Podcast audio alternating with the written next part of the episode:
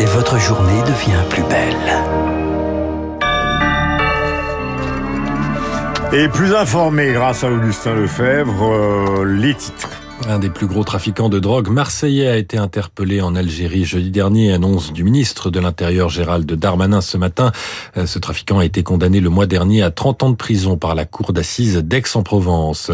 Gérald Darmanin qui va présenter tout à l'heure en Conseil des ministres le décret de dissolution du soulèvement de la terre, mouvement écologiste accusé de violence. Ce décret était attendu depuis plusieurs semaines. Deux drones ont été abattus ce matin à proximité d'une base militaire dans la région de Moscou en Russie pas de dégâts matériels ou de victimes selon les autorités. Les attaques attribuées à l'Ukraine se sont multipliées ces dernières semaines en territoire russe. Et puis, maigre espoir, deux jours après la disparition du sous-marin Titan, parti explorer l'épave du Titanic, des coups réguliers ont été entendus dans la zone de sa disparition. Les premières recherches n'ont rien donné. Un point sur les marchés. On retrouve Marjorie Ancelot d'Investir. Bonjour Marjorie.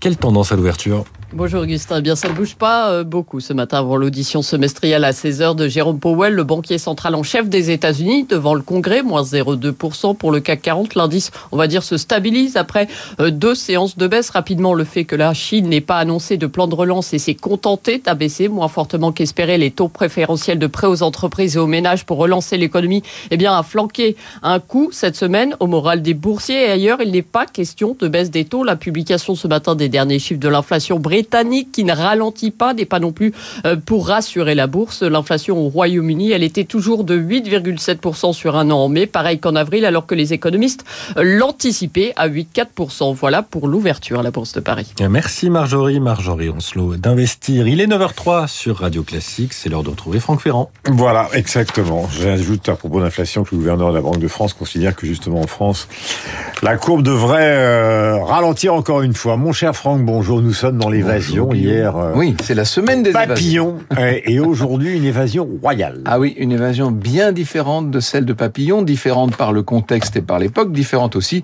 par le type de personnalité qui va euh, qui va se faire la belle.